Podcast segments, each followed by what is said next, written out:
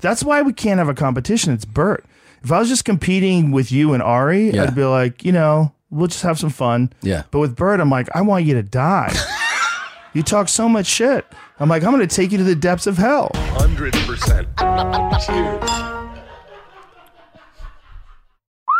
Call from mom. Answer it. Call silence. Instacart knows nothing gets between you and the game. That's why they make ordering from your couch easy. Stock up today and get all your groceries for the week delivered in as fast as 30 minutes without missing a minute of the game. You have 47 new voicemails. Download the app to get free delivery on your first three orders while supplies last. Minimum $10 per order. Additional term supply. Guys, the rumors are true. Bert is undergoing a double kidney transplant, and we are sending him our best in lieu of flowers. Please check out his new episode of Something's Burning on the Bert Kreischer YouTube page. Thanks for sitting in, Joe. My pleasure. Um, I hope he does well. I hope he recovers. He'll be fine. Yeah, he does. They can have- do that now. They're good at it. They are good at it. Yeah, Yeah, they fix everything. they found. I think they found a young uh, Brazilian girl, and they took her stuff, and now it's Brazilian. yeah, and now they're gonna give it to Bert. So same blood type. That's all that matters. Good luck, Bert. Um, you you got you got here. You checked out the new studio. It's awesome. Thank you. Very cool. And then uh, one of the staff,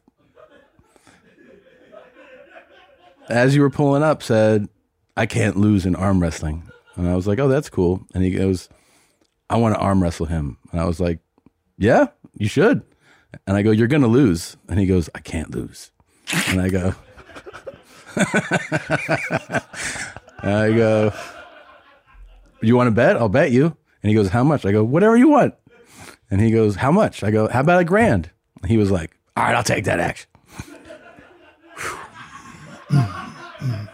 And Why was he then- so confident? it's part of his whole persona and he is is like he's he really goes he has looked at me before and goes if somebody challenges me to something i cannot lose i am i, I cannot lose and i said okay That's a crazy delusional form of confidence. he is so delusional that wasn't even a little difficult. wait say that again It wasn't even a little difficult. I let him try for a while.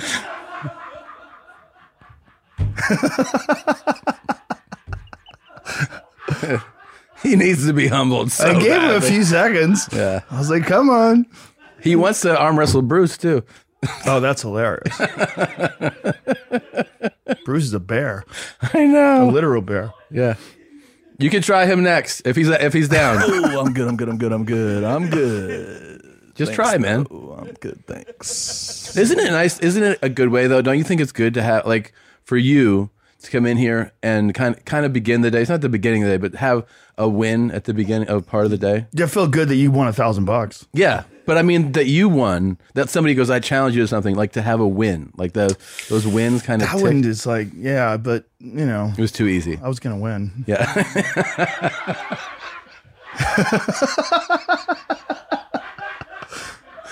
I haven't arm wrestled anybody in like a fucking decade.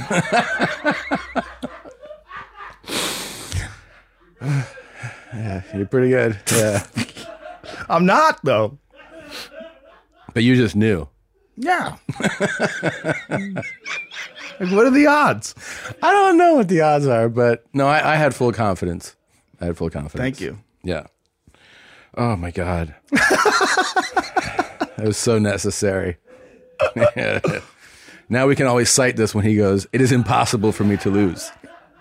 Some people have crazy confidence. Yeah. It's very str- that gets them killed. It's funny because we talk about it sometimes how our good buddy who usually sits where you sit is a crazy confident guy too. Yeah, I always wonder how much of what Bert does is Is an act. performance? Yeah, yeah, It's, yeah. it's hard to tell. It is. You know? I do remember sitting on your set one time and he was like, I'm gonna run the LA marathon. And we were all like, Shut up. No, you're Right. not. he had no training. Where, which was, and everybody who runs marathons was like, you don't understand how to prepare for a marathon. You don't just go. You take your time. Like it's weeks, and you work up in mileage, then you kind of work down, and then you do like a half. You do like ten or twelve miles like the week before. Then you re- like they have the whole strategy. And he was like, I'm just gonna do it. And and we were like, "You're dumb," and then he went and he did it. Well, he does. I mean, he regularly back then, at least, was running like a, a couple of miles every now and then. Yeah, You know, he's just Bert's unusual. Like you could you could count him out, and it would be a mistake. I, I agree. Yeah, he's like like when you and him played tennis. Like Oof. that makes sense to me. Like Yeah. that's that's who he is. He's a weird guy. But that was all like that was also he has this very bizarre skill set for like so you do archery regularly. Yeah. So you th- and then there's people who regularly do it and you guys have a certain um you know comfort with like the whole like the equipment and how Yeah. But if you were to grab if you were to grab all your friends who don't shoot regularly, like they don't practice regularly and you go try to do this, I'm 100% certain that of that group he would do the best of, of people that don't practice art if you were just like this is how you shoot it because his he has really impressive i'm telling you hand-eye coordination Mm. like he has really good like anything like shooting a throwing a dart throwing a ball hitting a baseball all that stuff is what he actually excels in I've seen him play pool. He can play pool. he, i didn't know that Yeah, not bad. yeah He can and, he- and he pocket doesn't and balls. by the way he doesn't shoot pool regularly yeah, no, you can tell. yeah Yeah, he's a. If he wasn't such a drunk, he'd probably be an amazing athlete. right? Don't you think? Yeah. Yes, which is why this kind of brings me to we pa- we skipped it last year. I don't know if we skipped it the year before, but we've been talking about doing sober October Yeah. again. And I like the idea that you mentioned. I think we should talk about it briefly, which is obviously we we do sober for the month, Right. which is to Bert's benefit, and then we have it can go crazy if we go challenge style, right? You particularly go into your dark places in your head if we if we I make don't it a wanna com- do that yeah, a anymore. competition. Well, we, did, we did that that one year. I uh, yeah, where went. you I were- went so And crazy. you were pissing brown. Yeah. Uh, so let's not do that. But it was how about like something that is a challenge but a task that like there is no kind of winner. There's just do you do it or not. Right. and and what you suggested was maybe we wear their straps again and everybody has to do a 500 calorie a day workout Yeah, every day. Every Seven day. days a week. And here's do my it- question if you do let's say you you go in the morning and you get some lift in and it burns uh let's just say 200 calories do you then have to just do 300 more or do you- Yeah. okay so it's just Yeah, 500, 500 in a day, okay yeah. okay I feel like that's fair. i think it's fair Not too crazy because I know you like to do two workouts a day. So if you did like your lifting and then you did your right cardio, you It can would- get it in. you can get it in The thing it's the consistency is like seven days a week. It's like when we did the hot yoga challenge. We had to do fifteen in the month, which pretty reasonable. reasonable But towards the end, I think I owed like nine, and so I had to do like nine days in a row. Yeah. And after a while, you just get in this crazy groove yeah where like you you just you almost kind of like the fact that it's torture. Like Yeah. you accept the fact that you got to do it. I was thinking last night about this 500 calorie a day thing, and I thought I almost predict how it goes, which is the first week you have the enthusiasm and the momentum that you're excited, right? Yep. The second week, the enthusiasm starts to fade, and the third and fourth week are really the grind of it. Where you Yes. go like, I gotta fucking shit. It's day 23. I gotta do this And today. on the last day, you're gonna miss it. You're Yeah. gonna be like ah, yeah. because you're gonna be ripped. You're gonna be in crazy you're gonna shape. be, and you're gonna feel, and, and you feel that sense of accomplishment. yep.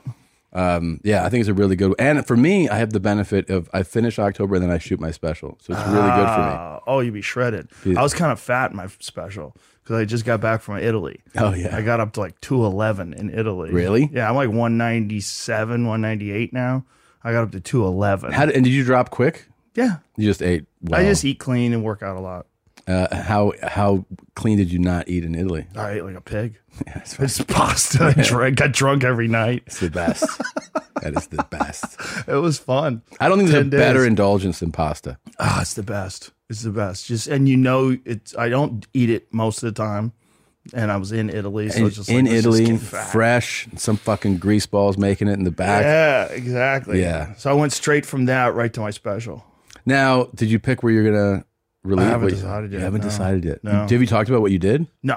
So it's a secret. I filmed in two places. I, I'll say it on this show. Okay. I filmed at the Chicago Theater and then I filmed at Stand Up Live. So, I So you filmed went at two from different places. like one of the most beautiful, large. It's a large, it's thirty six hundred seat theater to a comedy club. Yeah. So you're debating. Yeah, I'm just trying to figure out what I like more. The problem with the comedy club is there was too many people talking to me. They they like wanted to. They were too close. They wanted to be like a part of the show. Like we had to shut up three different shows. And I told them before the show, I'm like, please, I'm filming. Don't talk. They don't care. People still talk. They're like, because it's people in the front row. They're like, you're right there. the you're front right row. There. The front row. I walked out on my stage in Connecticut on Sunday, and the front row, this guy started like yelling out Yeah. quotes, and I go, "It's great to know where the dumbest person in the audience is." Thanks. Thanks for sitting up front. And he went like this. yeah. Connecticut is always dumb. You always shit on It's the Connecticut. dumbest place in the country. it's not a real state. It's Yeah. a highway between Boston and New York, and it's filled with people that have no hope. Holy shit! They have no hope. They're I've just- never heard somebody go trapped. harder on Connecticut. Well, I grew up in Massachusetts. Yeah. So I worked in Connecticut all the time, and every Yeah. time I'd leave there, I'd be like, "What the fuck?" I'll tell you this though, I did Mohegan Sun Arena, and it was a fucking blast. Yeah. Probably fantastic. most, mostly people from New York. A lot of mass people. Yeah, there you Yeah, go. yeah. That makes sense. Yeah. Yeah, the Connecticut people are probably like, "What's everybody laughing at?" Hmm. One of my best friends, Tommy Jr. He still lives there. I've That been the friends pool with this player? guy. Yeah, he's Yeah. been. Fr- I've been friends with him for thirty years. He He's still from, lives there. He's from there. yeah, he's. Fr- I shit on him every time I call him up. It's so fun to shit on a place. I mean, like I hate Erie, Pennsylvania so much. Erie, Pennsylvania. Such a fucking dump. A bunch of losers. It's a depressed town with a depressed economy. And i- if you live there, you know you're out. a fucking zero. Just yeah. get- yeah. just get out. Get out. But Get if you're the- fucking born in a place like that, you're doomed. It's- yeah. What the fuck do you do? It's isn't that unique with it where there's cities that just have a complete style of it, like Louisiana, like New Orleans, Oh yeah. complete style of its own. Absolutely. Um, You might as well be in another country. they're doing in Miami. Yep. is a complete hundred style percent of its own. And I also feel like San Francisco. When you get when you get into the real city of San Francisco, Yeah, where all the human shit is. yeah, that's a it's a totally Where different all the bum experience. shit is. Yes, a lot of bum they shit. fucking ruined that. There's That's a the city lot that of white bum people shit. ruined. a lot of bum shit and a lot of Asian shit too. yeah, a lot of that too. Yeah. But the fucking that city is lost. That is a lost city. It's just been it's fucking it's fallen apart. it's progressive policies taken to the furthest degree possible, and you see the ramifications. Yeah. That's what it is. It's fucking fascinating It's actually. wild. If you, you let them go, that's what they make. Do you remember when we were there and there was in a fucking hotel we thought there was a hotel fire? Yes, with Diaz. Yeah. that was came bef- down the elevator. That was before it was a a homeless pool of diarrhea. It Yeah. was still like a city that had like that was like a, it was an exciting place to be. yeah, it was, probably like 2000 two o'clock, three o'clock in the morning. The alarm goes off, and we all shuffle out of our rooms, and we had to go down the stairs, and everybody was like slowly Yeah. going down the stairs, and I am freaking the fuck out because I'm I'm planning it out. I'm like, if if there's real fire. I'm running over everyone. Yeah. I'm like, I am not gonna these fucking slowpokes that are making their way down these stairs. Yeah, I start was taking heads off. freaking out. I was Yeah. just like, I'm just gonna start running on top of people. Like, I'm not gonna do this. I remember the genuine panic that um I didn't feel a panic when I oh the alarm I was like okay it's when I got in the stairwell Mm-hmm. and saw how first of all they were narrow and s- full of people. single file, single file, old like 1800s building. Yeah. So real like like people were tinier back then. Yeah. So you're in this little ass staircase, and and people were just taking their sweet time going down the stairs. I'm Yeah. like, this is a fucking fire. Yeah, yeah. You gotta go, You got to go. I or people know. are gonna die in fire. yeah, it's crazy. Not good. I know. I would. I would have. Um, I think I would have thrown an old person like out of the way and down this and stepped on them if, Yeah, if I yeah. had felt the heat a little more. And then we found out that it was just somebody had pulled the pin on an extinguisher, mm-hmm. and so the smoke that you don't really process at the time, like what kind, what type of smoke? It wasn't smoke from fire. It was like that smoke that comes out of an extinguisher. Yeah. Yeah. And we got all the way down the end. We're trying to figure out where Diaz was. And Diaz popped out of the elevator. He's- They told us very clearly don't take the elevator. Don't take the elevator. Yeah. Joey took the elevator. Yeah. What do you think? I'm a fucking Yeah. mama. yeah. Took the elevator like a doctor. Yeah. You're like, what are you doing? He's like, Shut the fuck up, Tom Segura. okay. Yeah. San Francisco. They ruined that city. Woo. He's- that city's never coming back. He he he shared a cigarette with me outside of Cobb's, and he's like he's like let me see that cigarette. I was like oh, okay, and I gave it to him. Then he passed it back, and then I gave it to him again. And then I go like this. He goes, "What are you a fag? Go buy a pack of cigarettes." And I was like, okay. "It's mine." Go buy him back. Yeah, I was like, "All right, oh, that's hilarious. okay." Thanks, He's a, dude. that's a fucking original human being. Yeah, yeah. I want to get him to move here. I know. You think you can? It's gonna be tricky. He's like the king of New Jersey. I went places with him. Everywhere Yeah. he goes, like it's Joey. Yeah. Joey's here. Remember the video I sent you of him walking out on stage at my show in Jersey? Yeah, that's amazing. That was at the Performing Arts Center in Newark, and there was he hadn't been on stage in I think eighteen months. He said, yeah. and he just walked out. They went nuts. They went nuts. I should share that video. It was really really cool. And then he came back. He goes, "I'm having a fucking panic attack." he sat because he was like so ripped up. He sat down and was like, My favorite spring cleaning takeaway is the post clean clarity you get. Wow, how have I been living like this? It's kind of like when you find out that you've been paying a fortune for wireless. When Mint Mobile has phone plans for $15 a month when you purchase a three month plan, more like, wow, how have I been affording this? It's time to switch to Mint Mobile and get unlimited talk, text, and data for $15 a month. We use Mint Mobile at the office, and we have been saving so much money since switching over, and setting up on Mint Mobile's website was super easy.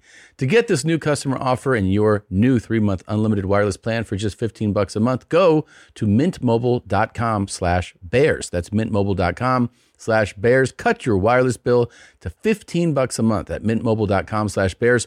$45 upfront payment required equivalent to $15 per month. New customers on first three months plan only. Speed slower above 40 gigabytes on unlimited plan. Additional taxes, fees, and restrictions apply. See Mint Mobile for details. Is your beer fridge feeling a little empty? DoorDash is your door to beer without the run. Whatever drink you're in the mood for, they've got you. Order your alcohol with DoorDash today and drink in the savings. Use code BEARS24 to get 25% off, up to $15 value on a $35 minimum subtotal on your next alcohol order for eligible users only. I mean, there's like sometimes you just don't want to leave. That's me. Once we're at a spot and we're hanging out, I just don't want to leave. And now you don't have to. The alcohol selection on DoorDash is top shelf. Beer, wine, mixers, mocktails, and more can be delivered straight to your door. Save up to 25% up to $15 value when you spend $35 or more with code BEARS24. So whether you're grabbing drinks for an event or staying in for the night, DoorDash is here to help you have a great evening any evening. Terms apply, must be 21 or older to order alcohol, drink responsibly, delivery and promotions available only in select markets. Oh, you got him back in. Yeah, yeah, he's in now. He's I in. did uh, that arena in um, Atlantic City with him. How was it? It was great. We did two nights. The first night, you could tell like he hadn't been done a show remotely like that. He had done Yeah. like a hundred seaters. He'd done like you know some little comedy clubs, and so he was like a little, you know, just kind of getting his feet back in the game. But the next night, he fucking destroyed. Saturday night, he destroyed. It was wild. That's awesome. Yeah, it was wild to see. He's a fun guy to watch do that stuff. He's the best. When he's on, I've never seen anybody funnier. Yeah. I've seen a lot of funny people. I've seen better writers. I've seen, you know, great joke crafters Yeah. and, and craftsmen, but nobody's funnier than Joey. A- agreed. Also, like at a dinner table, yeah. there's just like, He's the king. yeah, it's just like, just we get the check. We Yeah. gotta go. It's just, it's, yeah. He puts on a show, you know, and when he loves you, you know, like he's around people he loves, he can Yeah. be free. and Yeah, then loose. he really loose. Yeah. it's fantastic. By the way, I want to ask because I haven't seen it, but you had uh, Zuckerberg on, Yeah. uh, from Facebook. Yeah. did you guys talk about banning? Like, did that come up? Like, there, Yeah, we talked about uh, well, we talked about censorship.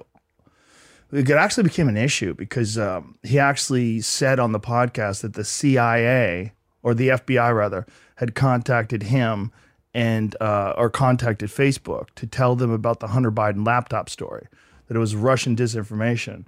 So the FBI actually had to make a, make a statement about something that was said on my podcast So the FBI, which they never talk about anything, Yeah. they, they never make statements. They released a statement What'd they say? saying that what Mark Zuckerberg said was incorrect, essentially.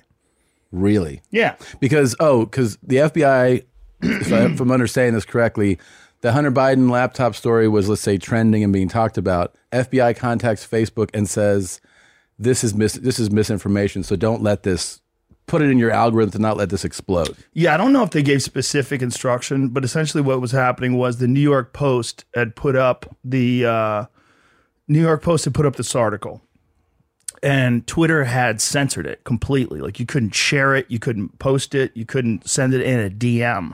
By the way, they do that. By the way, there was something that I tried to send somebody in a DM, and I couldn't send it in a DM. They had made that article unavailable to share, even in direct messages. That was a different article, but it was it was something like that. And so um, Twitter had completely censored it. It turned out it was absolutely a legitimate story. And uh, Facebook said he had some version of what he said.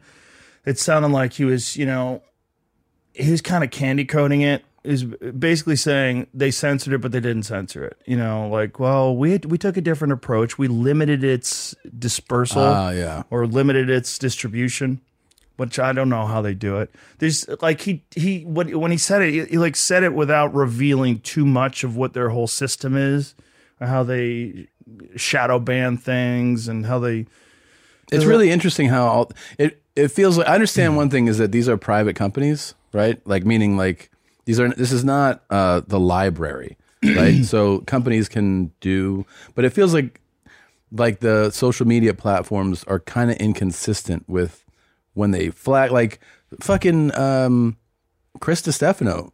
I just saw uh posted on his Instagram that like his last 3 posts got flagged and taken down from Instagram. for what. A- And they're just like podcast promotional things.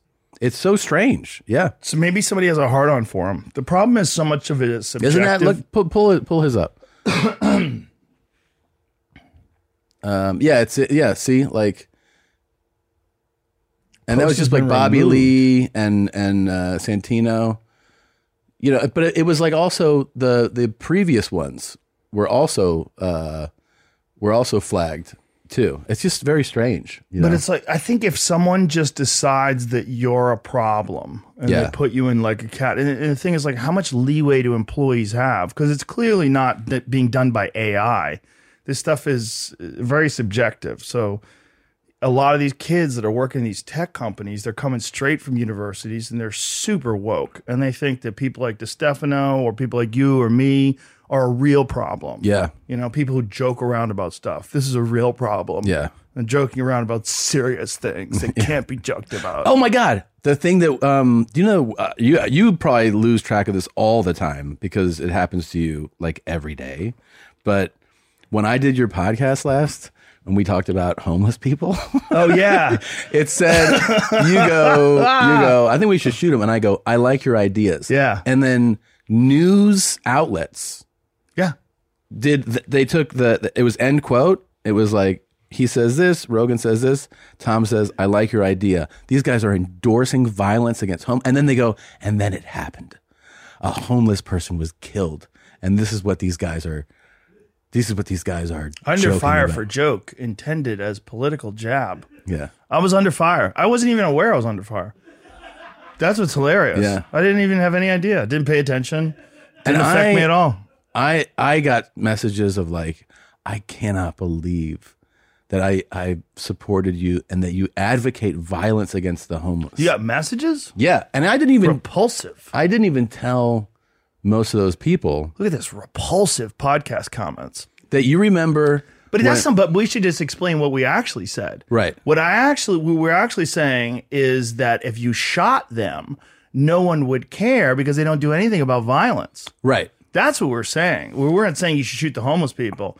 We were saying like you can't touch their stuff. Right. Like they're allowed That- to leave in L.A. They're, that's considered actual personal Yeah, property, and they'll arrest you. arrest you for touching. Their I go, stuff. but they won't do anything if you shoot them. if you exactly. I go, maybe we should shoot them. Be- and there's there's a huge spike in actual violent crime. yeah. Um, and to be course. clear, I I was part of the group that paid to have the homeless people that were on Cesar Chavez in here in Austin drown in Lake Travis. So Oh, that's why you did have that. clean streets. I spent a lot of money doing that. We had to, Oh. we tricked them. We got them onto a boat. We said they were going to paradise, and we just dumped them off the back, and they drowned in Lake Travis. So that was me. Oh, That cost a lot of money. thank you for doing that. Yeah, I almost had to do two shows to pay for that. But imagine someone saying, imagine someone saying that they thought that we were serious. I mean, they'll say about this. Yeah. of oh, course. yeah, 100%. It's Yeah. just like out of context. But all they do is get more people to listen. Like they don't understand that they work for you. When they do stuff like that, that's just Still, free by advertising. the way, still they still don't understand. They do it to you so much, and all that happens to you is your audience grows and grows and grows, and they're still like, new article, we got them. And then the fucking new numbers come out, and it's like, there's 20 million listeners. It's like, how, how are you not figuring this out yet? They're not paying attention. And and then also it's like almost like they they're in a trap. Because the way they get clicks is to talk about someone that's controversial and or popular. Yeah. Right? So that they do that and they just make you more controversial and more popular. Yeah, It's all it does. It doesn't work at all. it never works. no, it's like poison that point you is- shoot this here's the someone and thing it isn't poisons yourself. somebody some editor publisher at one of these publications savvy enough to get that No, they wouldn't be there. They'd be independent. They're all fucking idiots. how many good independent journalists are left There's a few, but they're, they're all writing for like Substack now. You Yeah. know, I mean, there's people that are really good That are you're at the paying to read their stuff. Yeah, Yeah. There's people that are really good at the Times. There's people really good at the not the L.A. Times. The L.A. Times is empty.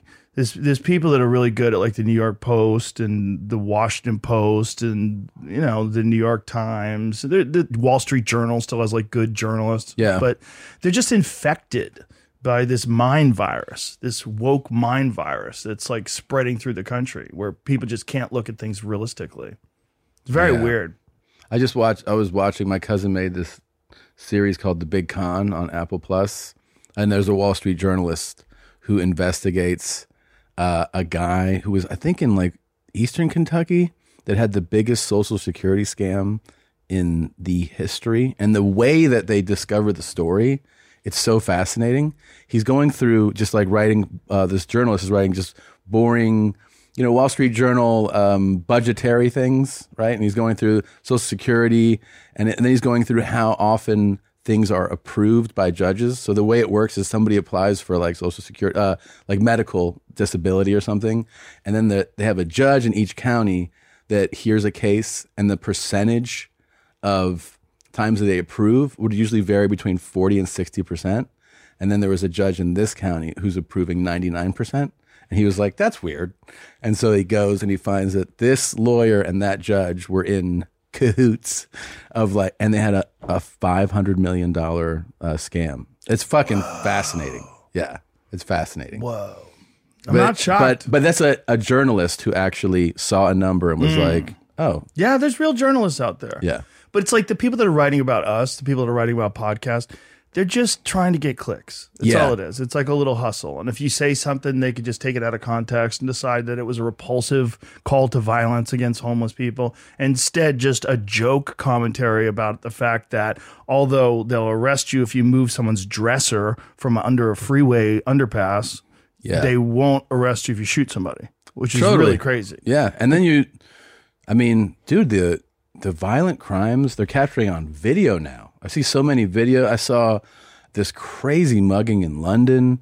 Um, in L.A., it's it's uh, the spike in violent crimes is through the roof. Did you see the the car one in New York this week? Which one?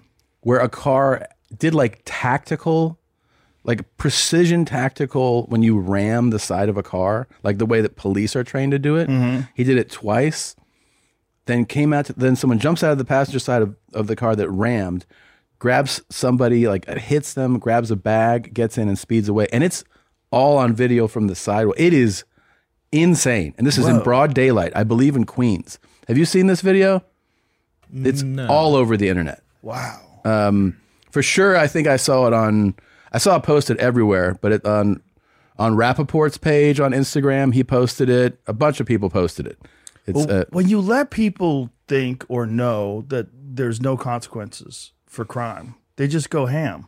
It's um, it, it it is really scary. It is that one right there. It's that one right there. Yeah. Uh, this is not a movie set, right? So that black car rams that car, right, and perfectly, and then this car hits another car, speeds away, and the black car comes back again, and that is like precision. That's like trained on how to do that right? Then this guy jumps out of the passenger seat. Shitty camera work. Yeah, they're probably scared to death. Panickers. Yeah. Look, he's got a gun. Okay. Smacks somebody or, or the window on that side. Grabs eventually the bag. He's got a bag now. Gets in there and it's like, see you later. That's broad daylight. Wow. It's insane. Pretty impressive. It is impressive. Impressive that they didn't fuck the car up either. I, I can't believe that part. yeah. Cars Yeah. are made well now. But he he uh, he knew how to do that too. That's not like yeah. No, that's like a real criminal. yeah, that's a skill. Or a person who used to be a cop. Yeah. Yeah. Yeah. That's when it gets really weird when cops become criminals, when they just give up and they realize, like, fuck this. Yeah. I, w- I run into a lot of, um, oh, $20,000 heist in Upper East Side. Man, he did more than $20,000 worth of damage to his car, fucking no shit. you know? What did he steal? Thieves uh, rammed a car into an SUV and stole $20,000 from its disoriented driver during a brazen Upper East Side robbery Saturday. In a dramatic scene that's something out of Fast and Furious, the black Mercedes slammed onto a silver Toyota RAV4. The Mercedes initially slammed onto the RAV4, Second Avenue. 55 year old man driving the RAV4 had been driving northbound. Um, okay, scroll down. And did he, did he, is he coming from the bank or something? Have some of this. What is it? Oh, all right. The Mercedes. Oh fuck! One person is heard saying, "An armed man in a gray sweatshirt banging on the window. He's got a gun. He's got a gun. Yeah, but what did they take? Oh, they. That That's must be the car, That's huh? the car that they just they must have abandoned. The suspects made off with twenty thousand in cash. So they must have known that those people. Oh, someone was coming out of a bank or something like that. You know, that was a big problem in Denver when they first started legalizing weed. Because in in uh, Denver, when they legalized weed, they didn't legalize bank transactions via credit card, so they weren't allowing people to pay in anything other than cash. So these people had to take Oh. large sums of cash and then transport it So people were getting to the tailed bank. all the time. Yeah, yeah. so then they started hiring like mercenaries to travel around. So g- guys would like have ARs and fucking Uzis and shit, and they would be driving with these people with the cash, and they would follow them in cars and flank them and protect them. Yeah. Wild because they'd have a million dollars in cash because they were doing insane amounts of profit. Lines around the block. Do you remember those early days when weed Yes. first became legal in Colorado? Yeah. Yeah. It was pretty wild. It was. And so they put people in crazy danger because they were saying, you can't use credit cards. What? Why? Yeah, that was just like a city thing. It's illegal. Pot's illegal. It's bad for you.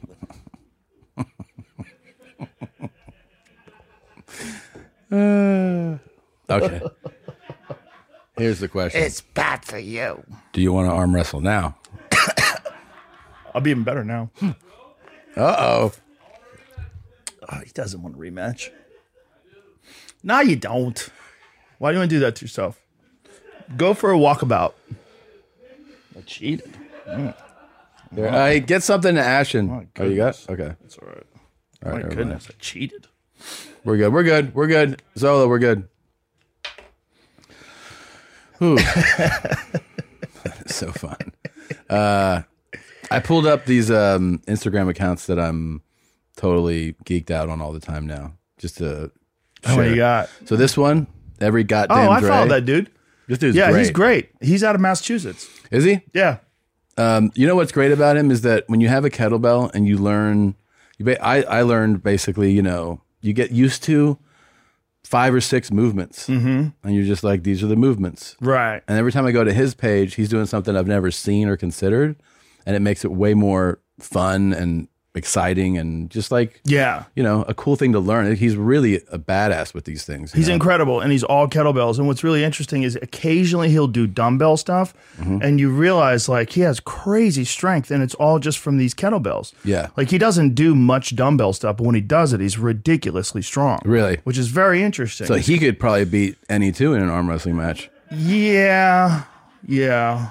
I think it probably beat both of us for sure. Look at the size of him. Yeah. He's fucking jacked. Yeah. But it's also like the movements he does are very interesting. Like he does like a like a lot of like twisting movements, like you know, like Yes. single split squat twists and yeah, like this kind of stuff. Yeah. Where he, he, he those, those like sideways. He did this one where he was holding the handle and he twisted and went down to one knee and turned back. I started doing Mm-hmm. Yeah. that, but I'd never, that's my point is like, I'd never done that or thought of that. Yeah. Then I saw him do it. I was like, oh, I'll do that. That's one of the dope things about Instagram is that you you can save videos into a folder. So I Mm-hmm. have a folder just for training, and I have a bunch of his videos in there. Fantastic. And it's all like different different training modalities. I got to start doing that. Yes. I've never done that. Yeah, it's really cool because I've one for jujitsu. I have one for funny things, like things that I find that are funny. Yeah. Yeah, so I save them. So that's a good idea. Yeah, because you can make a little folder.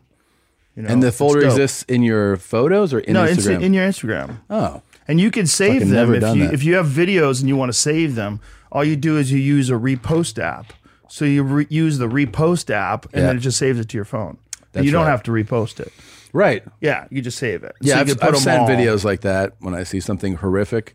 Um, I'll ri- I'll rip it and then I'll send it to Nadav to ruin his day. I take it off. I get it before people can pull it down because there was one the other day where a crocodile had a, a person in its mouth.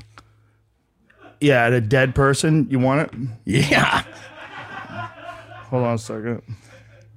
And uh, I was like, "Oh, they're gonna pull this one. I gotta, I gotta get this one." man. Yeah, here I'll airdrop it to you. Okay. Hold on. Oh, Is it going through? Um, Here, try. oh, it. yeah. Yeah, yeah. Hold Okay. on. Hold on. Uh, let's see. Yeah, that one's rough. That one's rough. If you want to save, send it to your producers. But the thing is, like, oh, my God, dude. Oh the thing is, like, I think I, it's definitely real, and I think it's uh, it- it's in South Africa. It sounds like. Did w- li- listen to his accent? It sounds like Australia or South Africa. which one do you want it to go to? So they have it listed as alligator in this little video clip, but it's definitely a crocodile. And the guy has an accent. That, is it going through? I don't know. I hate you so much. It's not working. And I, I just texted it to him. Uh,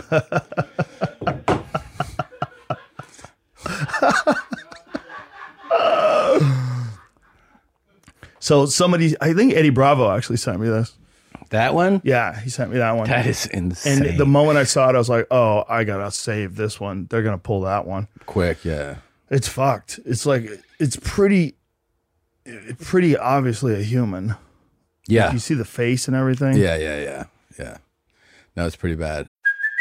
Hey, it's Kaylee Cuoco for Priceline. Ready to go to your happy place for a happy price? Well, why didn't you say so? Just download the Priceline app right now and save up to 60% on hotels. So, whether it's Cousin Kevin's Kazoo concert in Kansas City, go Kevin, or Becky's Bachelorette Bash in Bermuda, you never have to miss a trip ever again. So, download the Priceline app today. Your savings are waiting. Go to your happy place for a happy price. Go to your happy price, Priceline. Um, all right. What's the other? Oh, do you follow any good food accounts? This is the opposite of training. Oh yeah. I Gouda follow- Foods? Do you follow Gouda yeah, Foods? I follow that guy. He's the guy that cooks steak and butter. Anything. Yeah. He's like, he's like, pull it up. There it is.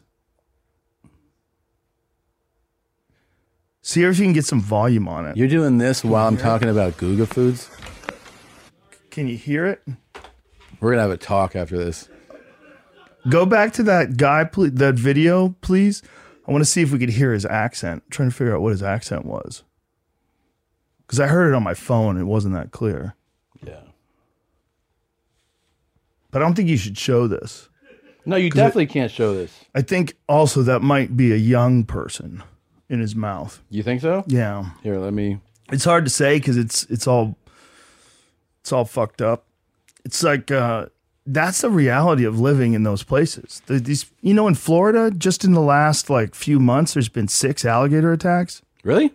Yeah, I there was- remember it happening when we were when we lived there, but not that frequently. there was a TV. No, no, they're overpopulated, man. There's fucking Yeah, alligators that's true. everywhere. All right, let me hear. Oh Jesus! Yeah, that's hardcore, dude. The pants are still there, yeah. The pants are still there. Yeah, Yeah, this is harder to watch now. yeah, It's different when you get it on your phone. yeah. The arms are gone. One arm's inside his neck, the other one's gone. Jesus, dude. Yeah. It's like he's showing us, man. The, Oh, the legs are there. that's- yeah, it's a child. Oh, is that a doll? No. Are you sure? Yeah. Yeah, it's just the corpse. Really? Yeah, it's not a doll. It looks too creepy. Like if you go to the like when you see the face, it, there's th- there's like Oof. yeah, it's so creepy that it just it's given it gives you like a visceral reaction. Yeah, yeah. That part I don't like seeing the face now. It's really bothering me. dude, that is the reality of living anywhere near crocodiles. You can close it.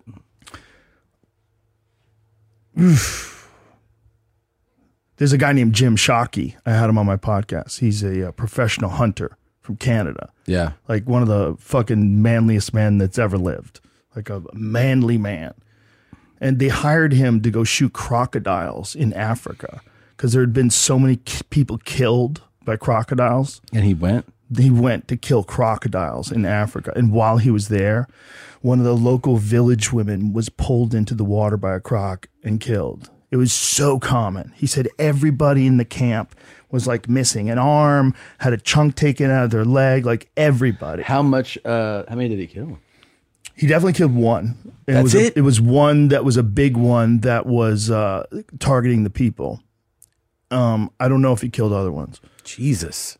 but I know they hired him to, ki- to definitely get rid of this one big crocodile that was a real problem because it was feasting on people. Have you ever been? Because I know you hunt. Do, have you guys ever been felt threatened by what you're hunting?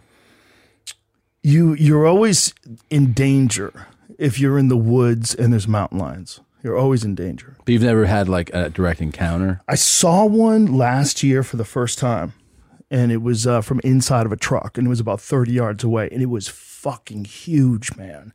I'd seen two mountain lions ever before, and both of them were fairly small. I saw one of them in Colorado, it looked like it was about like 50, 60 pounds, and one of them that was in Montecito that also was like 50, 60 pounds, like just maybe 70 pounds, not that big big like freaks you out, but not like this motherfucker. The one I saw was like 180. He was jacked, like a hu- like thick fucking forearms, man. Yeah. Like these giant ass forearms and this big pumpkin head. And we were in a truck.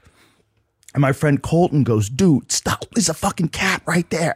And we look over and it's like just starting to get dark out, not quite dark out yet. starting to- And I see its glowing eyes from the fucking headlights of the truck. I'm like, holy shit. Yeah. And even from inside a truck, I was terrified. I believe and I it. got binoculars on it. So I'm like inside the truck, 30 yards away, pretty close. And I'm looking at it through binoculars. And I'm looking right at it. And I'm like, once you, it's like a demon. It's like a demon. It's a giant elk killing demon. Nothing brings like if you're not there experiencing that in person, nothing brings that to life like that nature is metal account. Oh, yeah. That that thing is. I mean, everybody follows that. incredible. But you see shit on there that you never see. Cause, and it's what I love. Here's what I favorite thing about that page is that it's here's the reality of nature. Yeah, like, Yeah. you know what I mean. Like everybody's perception of nature is all the things that are pleasant to see. Right. That's what your. That's what people go. That's what nature is. Yes. you know. Yeah. This we is we pleasant. get confused. And we think about animals like the animals that we love, like Right. pets. Dogs and Yeah, cats those- we and- love yeah. animals. Who doesn't love animals? Yeah, like those people are on a safari Yeah. and they see a lion take down a hippo. It's fucking crazy. Yeah. You know? They're just like, oh, And there's we're a shit ton of those videos out there. on- uh, so many. so many. the worst are the wild dogs that eat like gazelles alive and they're just gutting them while the things are screaming. This has um one, did you see where I think it's I forget if it's coyotes or hyenas or something, pull a rabbit out of a hole, three of them. together. Oh, yeah, yeah, And you yeah. I can hear saw- it, and then yeah. it just disappears. It just gets pulled in three pieces. It's it's insane. Dude, when I was in Alberta, one of the guys that I was there with saw two bears fight over the cubs because the male bear was trying to eat the cubs. That's what they do. They, Yeah. they attack and eat the cubs. They kill them all the time. And so the female fights off the male. The male gets a hold of one of the cubs and kills it. The female chases the male off and then she eats her cub. And he was like, whoa. Wow. He's like, I never saw that before. That's You're just not there for that that often, but that's just what goes down. I feel like I'm What's- having the emotional experience of like when you see a real drama, like a really good dramatic movie, and you're like, oh my God, How crazy is that? all those people have AIDS and died. like it's uh, that's how sad I feel right now. You know how horrible that is? That, I It's mean, horrible. It's so that horrible. kind of life is the craziest life that exists on earth, where you just eat your kid the moment it's dead. Oh my God, dude. And they they're they will fight to keep their kids alive. That's what's crazy. Like the moment the, the their baby's dead, they just say, Okay, guess I'm just I gonna guess eat I it. gotta eat now. I know that lions, especially males from a, like you know that join a pride, if they become like the top ki- lion king in that pride, just killed all the fucking offspring. Mm-hmm. Oh, yeah. so that it's theirs from the beginning. Yep. They kill all the offspring, particularly kill all the males. They kill the young males. Jesus. It's like, but the young males kill the old males too. That's even more horrific sometimes. 'cause Oh. it's, it's slow. Going after the slow one, Yeah, it's they- fucking the pride up. Well, they the, they get to the point where an old lion can't control the pride anymore, and the way they lose the pride is they get fucking mauled. They don't give it up; they get mauled. So, and it's often like two, three on one. The other cats will jump on him because he was like the asshole that like ran this whole thing. It's like when Whitey Bulger got transferred to general population. And they beat him with a padlock and a sock for being a fucking rat piece of shit. and he was like 80 something years old. I used to do taekwondo with a guy that was one of his hitmen. Seriously? Oh, yeah. Back in like Oh Boston? yeah, back in Boston. He asked me. I was with- I was his instructor, and he asked me like, "If you're gonna kill somebody, where would you hit him?" And I go like, "I guess like the neck." He goes, "Yeah, the neck, I think." Now I knew that he was involved in some sort of organized crime at the time. I didn't know like to what extent, but then uh, afterwards he got arrested for murder. Wow. Yeah, he he went to jail for being a part of all that crazy South Boston There was the one organized crime shit. his main fucking um, right hand guy, Hitman, who's in the doc- he does all the documentaries about it. uh huh. He's free because of his testimony. This has always wilded me, but I think he's got 19 bodies. Isn't that crazy when there's someone who's done that and they're like, yeah, but they they gave us good information, so they get to live in society. Wild. Like uh, when when Sammy the Bull, like you know, Wild. it's, it's wild, right? Yeah, like, weird- that guy gets to weird go free. deals like that are They're like, yeah, wild. but he gave us he gave us good information. Yeah, That's a weird world. But that South Boston mob world, that's the reason why Dana White moved to Las Vegas. He had really. to- yeah, he had to get out of Boston. He's talked about it a bunch of times. Like they were threatening his gym. They were threatening him. Like, you know, they wanted him to give them money. And he was like, I'm getting the fuck out of here.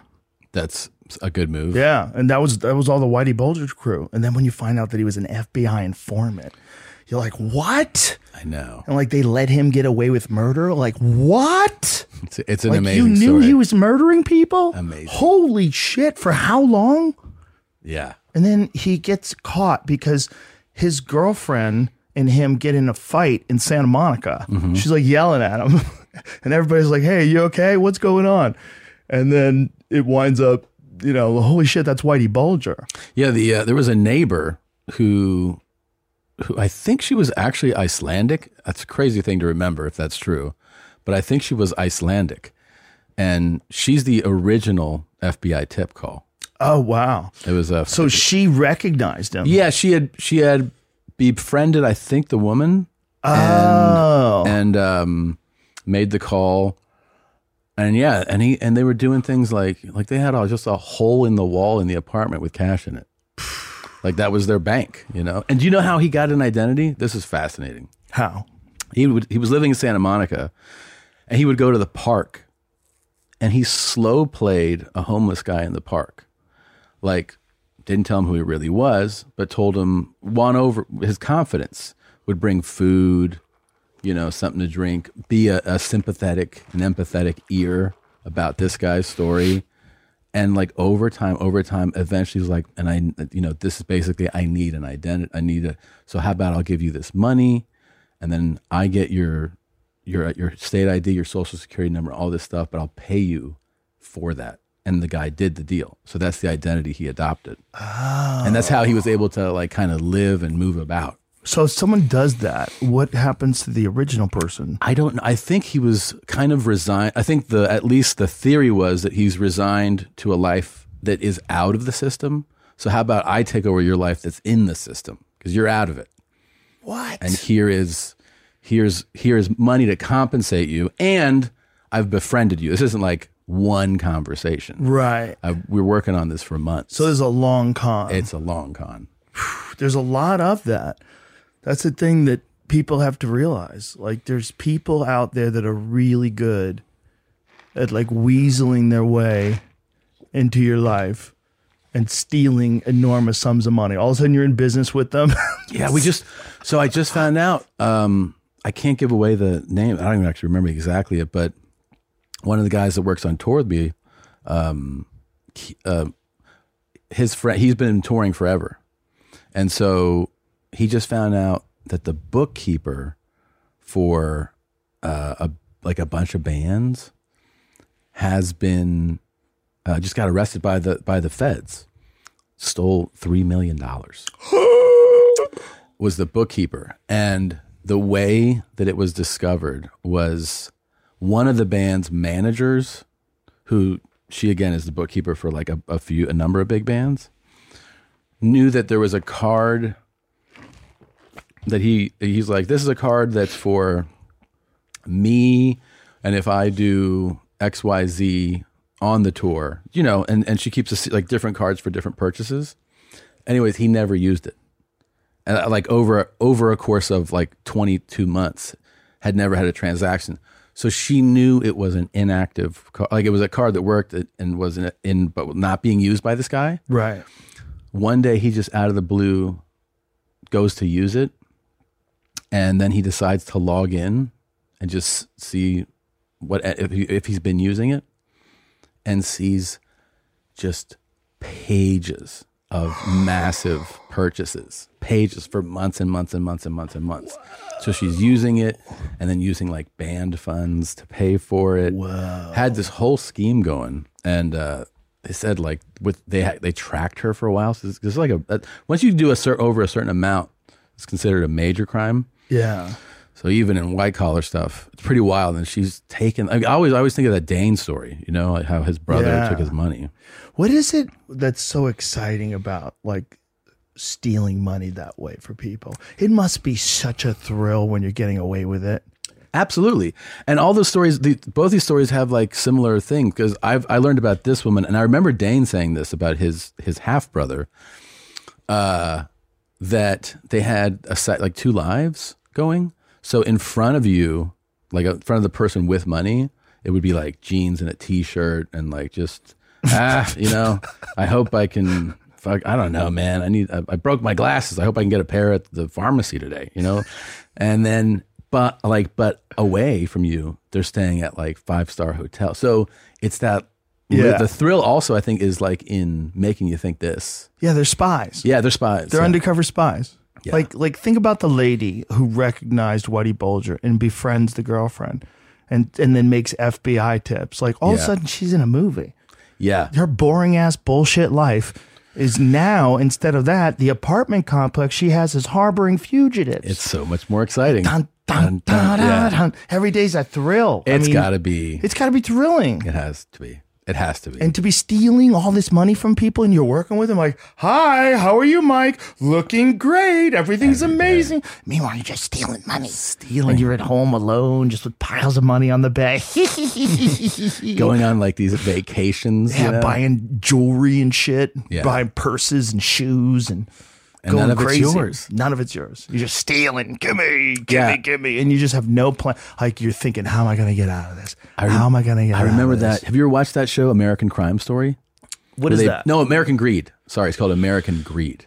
It's like one of those, you know, it's like like there's like a blueprint for like the same voiceover guy, and it it just profiles these stories of white collar crimes basically, and and the, they had one about a guy who got a job in accounting for one of I think it was one of America's oldest cookie or cake makers, like a, a family company that did well, not like Hershey's, but like did well and had this book of business that like, you know, was somewhat popular. He got a basic accounting job in this, uh, let's say 100, 200 person business.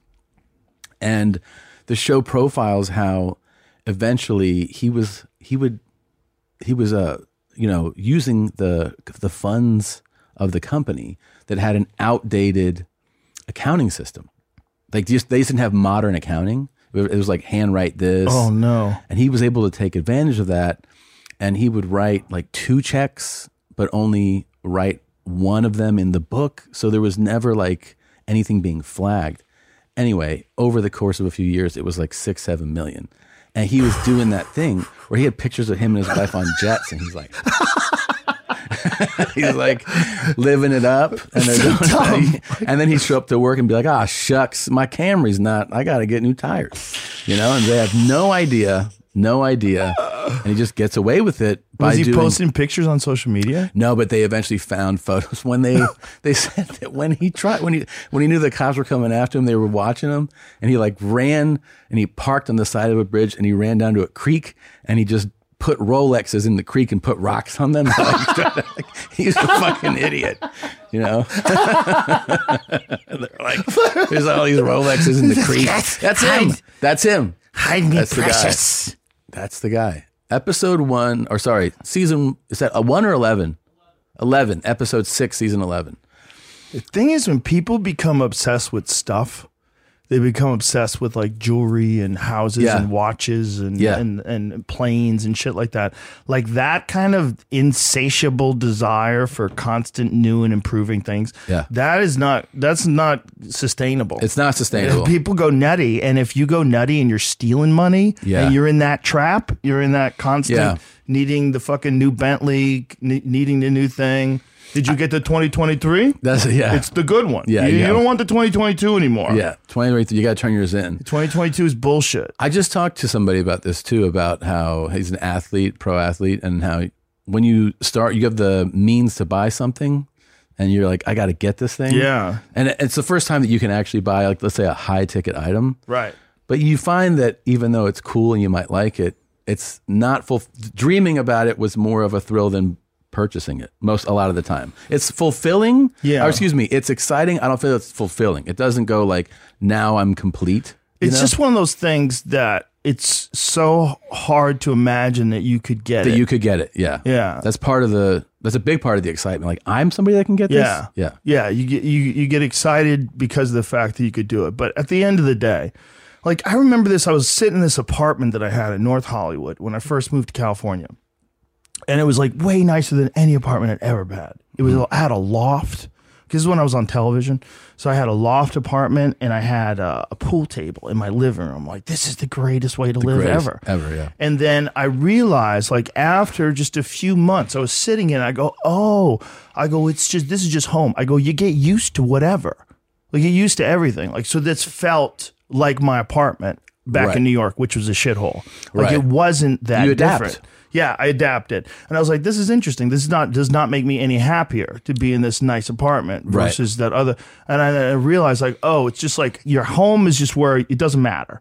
It's just you. It's just it's a trick. Yeah. It's just these unattainable homes. They seem like so preposterous. And yeah, I'm sure it's great if you've got a nice view or if you have a Yeah. big yard or something like that. It's great, but it's still just a home. It is. And the m- amount you pay more for Yeah. like a crazy home, Yeah.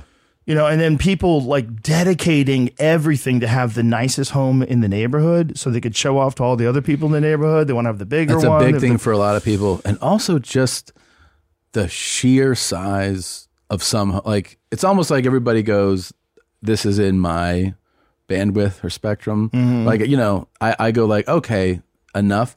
And then when you see that some people are into building a 25, 35, 40, 50,000, you're like, what are you doing? A 50,000 How about a square foot Vander home? Holyfield's house? Yeah, I- the one that Rick Ross lives in now. It's- it's the craziest house But ever. what are you doing It's with a that? fucking castle. What are you doing with He had a that? room with like it's like he's had fifty bedrooms or something crazy.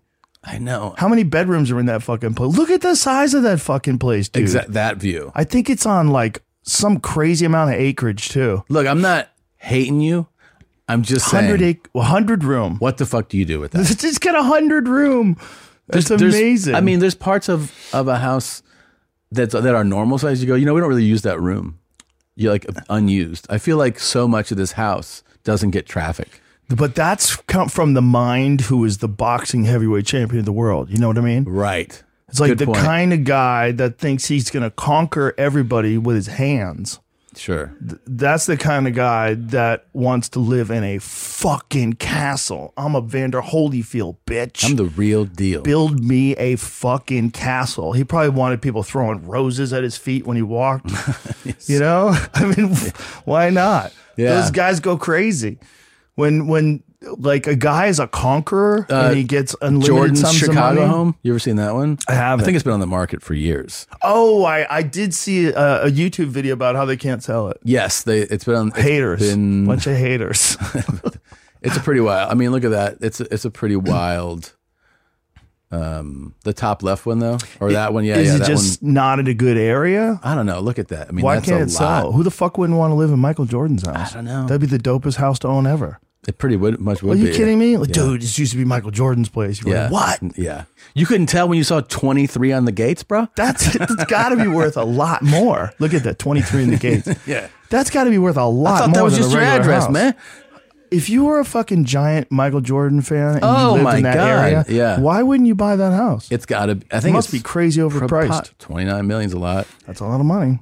It's a lot of money for a house. Yeah, you, it's hard to sell a twenty nine million dollar house. It But the is. point is, That's like, if real you can't specific really afford to Michael that, Jordan's needs and desires. Yeah. You know, it's real specific. I'm sure. I'm sure there's a basketball court in there, right? Oh, a hundred percent there is. There's it a- has to yes. be full basketball court in there. There's probably a Probably a couple little basketball golf courts. course in the Yeah. back, little course. Cigar lounge. Yeah, it's probably sick as fuck. Look at that place. This Look is at what that. Look at that. He's got a fucking beautiful basketball court. Yeah, it's got that. Oh, that glass there is very 90s, you know, on the I Oh, on think the, most windows. extravagant luxury you can have at a house is a home gym. It's the best. home gym, yeah. Having a home gym is the fucking best thing ever. Yours is great. It's gr- anything like that. Like you get like I, well, I have the Sorenex equipment. That's the same shit Bert has. Um, and uh, it's like just the fact that I don't have to go anywhere. Like I yeah, just, that's the best part. just walk, open the door. I put that. Um, that's what I love. I put that torque, that tank Oh, in that's the my shit. torque fitness tank in my Yeah. backyard. Dude, I'm just pushing and pulling that thing across the backyard in, in the heat, Mm-hmm. and it feels like I just keep a, I keep thinking about farm work. Like when you hear about somebody Yeah. growing up on a farm, 'cause Yeah. I'm just pushing and pulling that thing, man.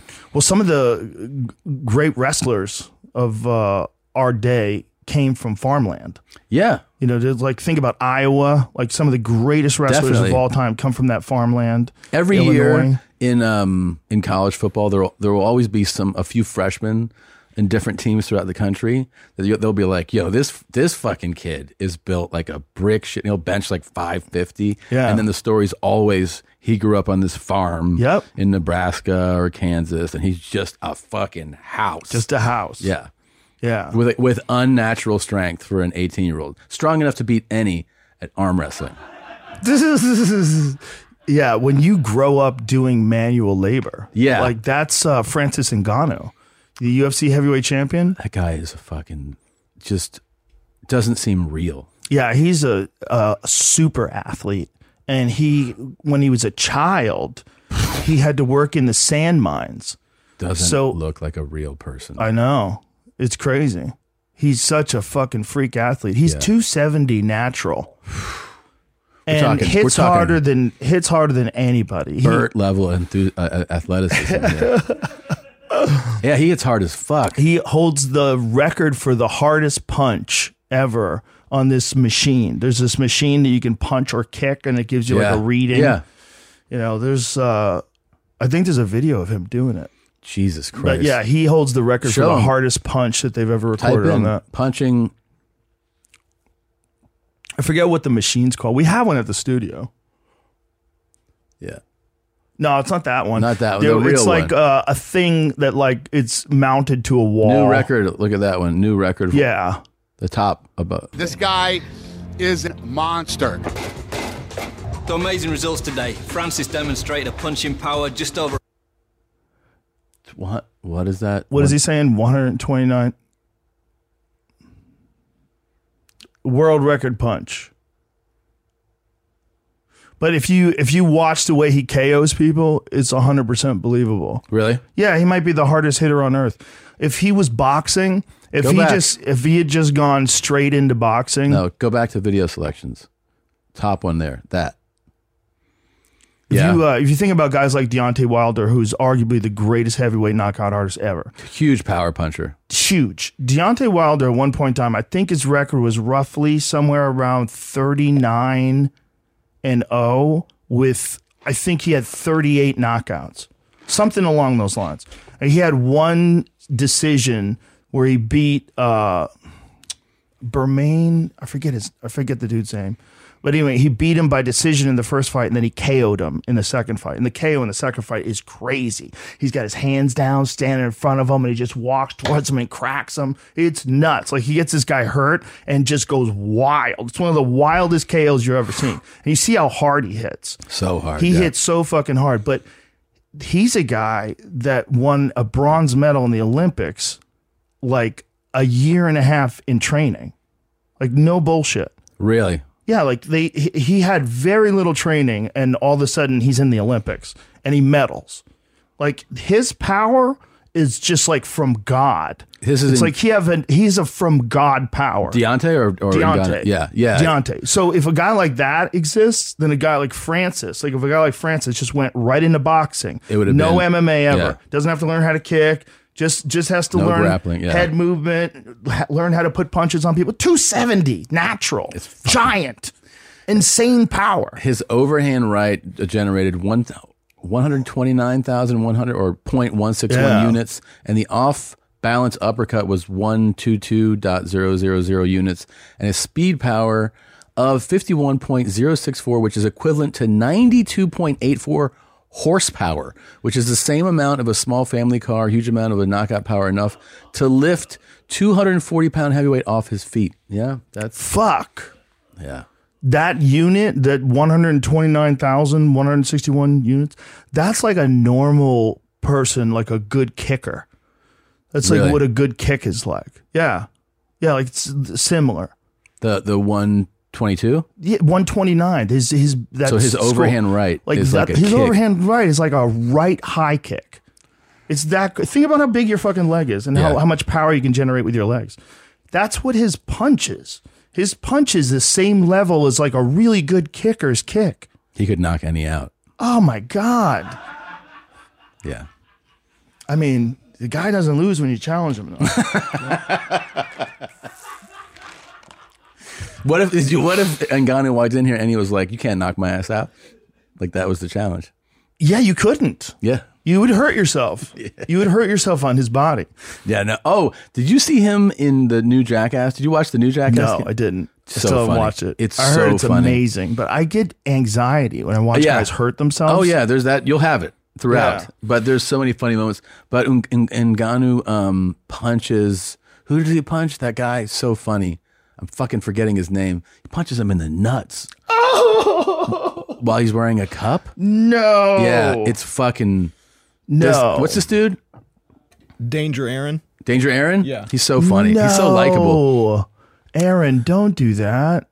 And yeah, and at Oh, one point. no. Oh, yeah, this is from the trailer. But man, Nganu punches him in the nuts while wearing a, while wearing a cup. And it's- Whatever. There you he's What? like- That's not even a good cup. it's, Oh man. it's no. yeah, yeah, yeah. He's like, what the fuck, man? Francis told his uh, life story, uh, of his origin story, like moving, Yeah. like out of uh, Cameroon and m- getting to uh, Morocco, Uh-huh. and it took eighteen months. 18 months? 18 months. And he basically just hitched rides, walked, figured out how to get to Morocco, and seven times tried to cross into uh, Europe, and seven times got arrested. And every time they would arrest oh, wait, him, rewind that. Sorry. every time they would arrest him, they would take him to the middle of the desert and drop him off. And you have to make your way back to Morocco. It's the craziest story. And I hate when there's not enough ice in my iced coffee. Well, who doesn't? I, bet he hates that too. I like a proper amount of ice. Um, that's right, it. that's all right, show a this to wild. me. Yeah, Let me show cringe. this. All right, here Is there we go. sound? No, Oh, oh, it's my probably from the God. movie. Oh, Jesus Christ. You waited until the fourth theatrical release to Oh. become Oh. a real star. Oh my God. Show it again. Oh, first, like, first he has to watch it. Wait, rewind a little more.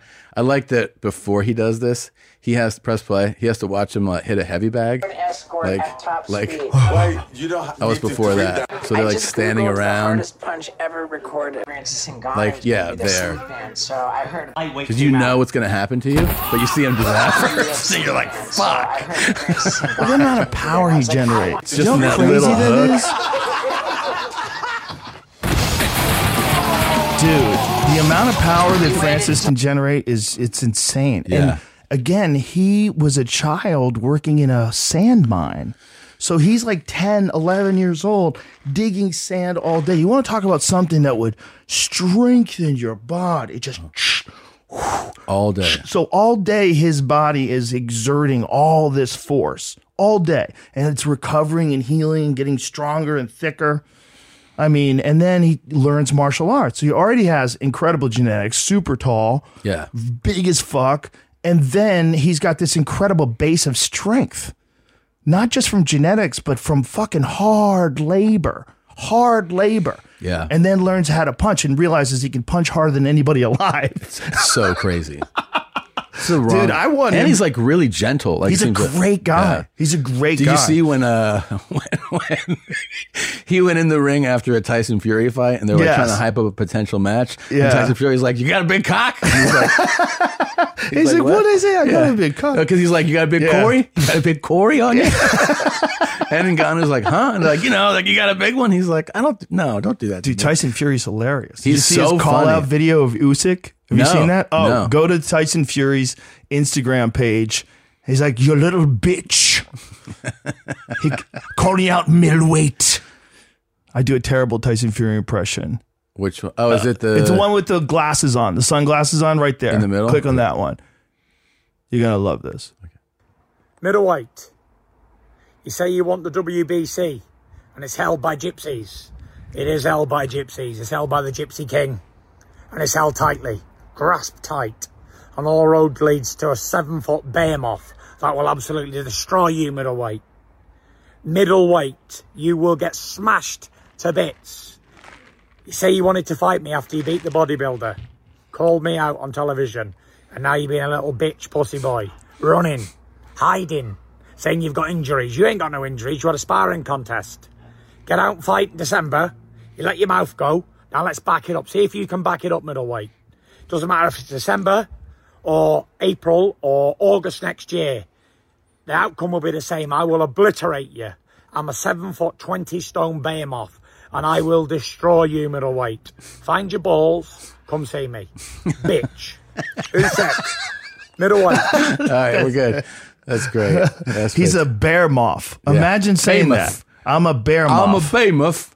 What is he saying? Behemoth. That's a behemoth. Yeah, he's trying to say behemoth. Oh, But he's not trying. He is saying it, but he's saying it with his I thought accent. he was saying a bear moth. no, he's a I'm like, behemoth. That's what I thought he was saying. He's like, I'm a seven foot, 220 stone bear moth. behemoth. Yeah. No, bear moth. bear moth. Yeah. Behemoth. Is that Yeah. what he's saying? I swear. He's definitely saying behemoth. Okay. Yeah. Yeah. He Okay. is. I'm the master of accents. Whatever the word was, it was even. Maybe we should start calling people bear moths. I'm a bear moth. Bear moth's pretty good. Yeah. Yeah. But- bitch, bitch, I'm a bear moth. By the way, He's a hilarious guy. Uh, Guga Foods. Right before we Oh. watched somebody's head get eaten by Yeah. a crocodile, um, this guy. You, but you said you're familiar with him. oh yeah, yeah, yeah. I saw him. Uh, he baked a steak in mayonnaise. Mayonnaise, yeah, I saw that too. He- Yeah. He, does anything that anyone basically goes, "What? What about if you if you made a steak this way?" Right. and then he does it. Yeah, Uh, he'll like boil them in butter. that. If you scroll up, some that one in the middle there, yeah, that's the mayo one, I think. Yes, Where that he's is like, a mayo What one. would happen if you cooked? Yeah, Yeah, so he put the steak in mayonnaise, completely covered it in mayonnaise, and then baked it in the oven. And then when he pulled it out of the oven, then he seared it. I Yeah. think, or he might have like flamed it. He I might have think, yeah, used put it on a torch. grill. Did you put it on a grill? I think so. I Yeah, watch so open- many of these channels now. I forget, forget Yeah. who's who, but there's so many good like steak cooking channels. There are so many, but this dude, and I also love that he always has like a sample moment at the end, and he's like, "Damn!" he's like, "My Yeah. shit is good." Oh, so look at him. I can't believe I'm saying that. That is fantastic right there. Why is it so satisfying? I don't know. I love his enthusiasm and everything. Looks. Scroll down. Go to another one. Do you know Close that about one. the uh, chef bros in Turkey? No. Do you know those guys? No. There's these there's these brothers in Turkey that are uh, chefs and they're on Instagram. They're really interesting. And Sam they Taylor all- next? All their cooking is uh, seafood. These guys just all cook seafood. It's I like love watching. const- I love yeah. watching anybody. cook. You've watched Men with Pot, right? Those guys out in the woods. Men with Pot. Men. I think Men with Pot. No. Men with Pot. I think it's called. Is that? Am I right? Men with Pot. No, this is it. See, and every video is like this. It's like a. It's like a guy in the woods, and it. Like check this out. Like he'll start. Gets everything that's for the so the Oh. fire, but then it's always cinematically like you know put together like it's edited well and it shows every stage of them prepping this food and they always use like that big hatchet style knife like it looks i guess he's making salmon here but it always you know it's it's like romanticized right, Right. out in in nature cooking um and it always look ends up looking amazing and you always go like i want to do this and then you're like there's no fucking chance i'm gonna do this Like even the way he just like rolls the has the camera Yeah. film the knife cutting. Interesting. you're in nature. And it's like every two seconds you get a new thing to look at. It's like an MTV music video. Look, yeah they're treating you like you're a dummy. Like, Yeah, look, yeah. dummy, look but here, it's dummy. it's for instagram i mean yeah, it but works it's no, it works great. It's Yeah. exciting. There's another guy I follow. Um, Come on, I want to eat that salmon. Uh, what is it? Cooking with fire. There's a. I think it's cooking with fire. Let me tell Cooking you. with Fire? Yeah, I think it's cooking with fire. Hold on.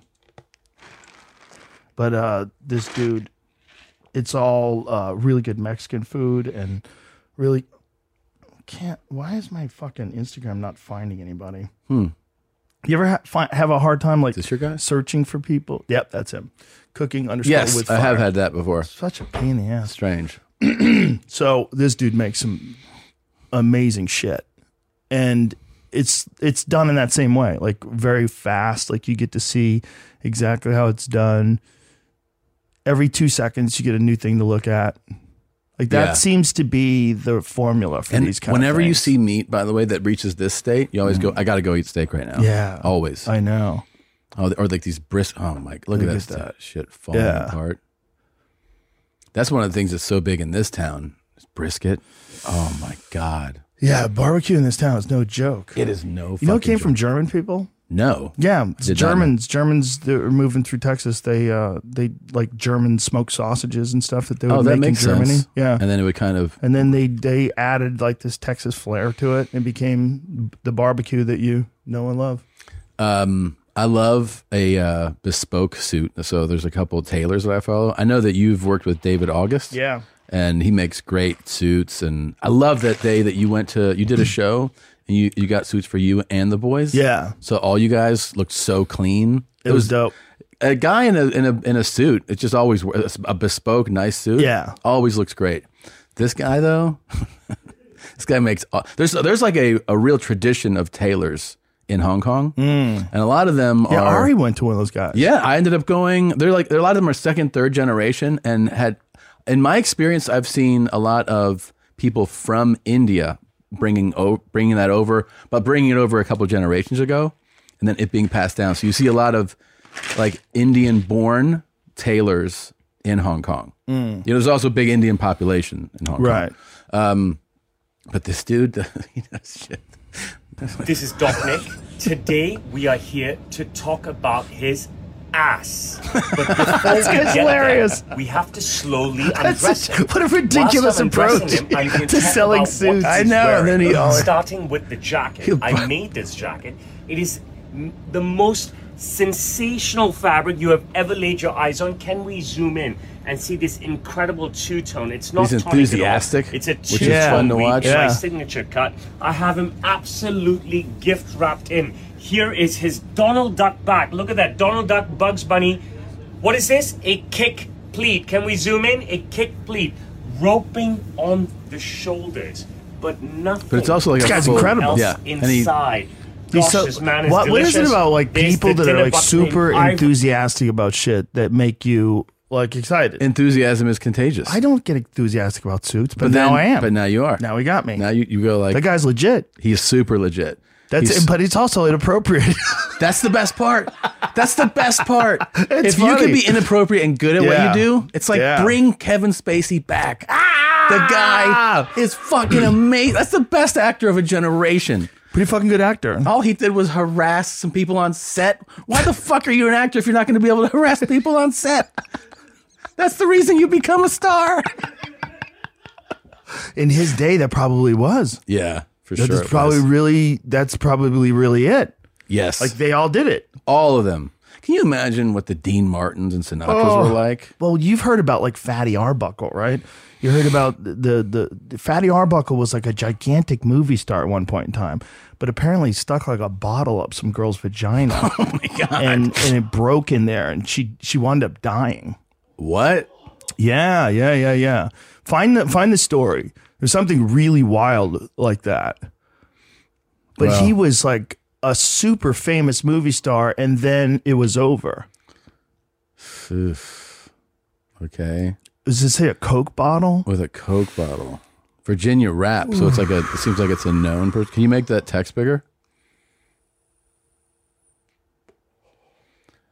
Was the biggest thing in Hollywood. He was accused of a heinous rape and murder of a notorious party girl. His adoring public wanted him strung up. Make it even bigger. He was one of Hollywood's biggest stars, adored by millions. Uh, but he was charged with murdering an aspiring actress after a shocking orgy. Jesus. One minute, I'm the guy everybody loves. The next, I'm the guy everybody loves to hate. That's what he said after he got pinched on murder charges. What's the deal? I don't know. Uh, she died. Okay, so she was examined by a doctor who concluded she was suffering from alcohol poisoning after drinking uh, too much bootleg liquor. When she died four days later, acu- uh, a woman accused Arbuckle of raping the brunette beauty and accidentally crushing her bladder during a drunken sex session. Jesus.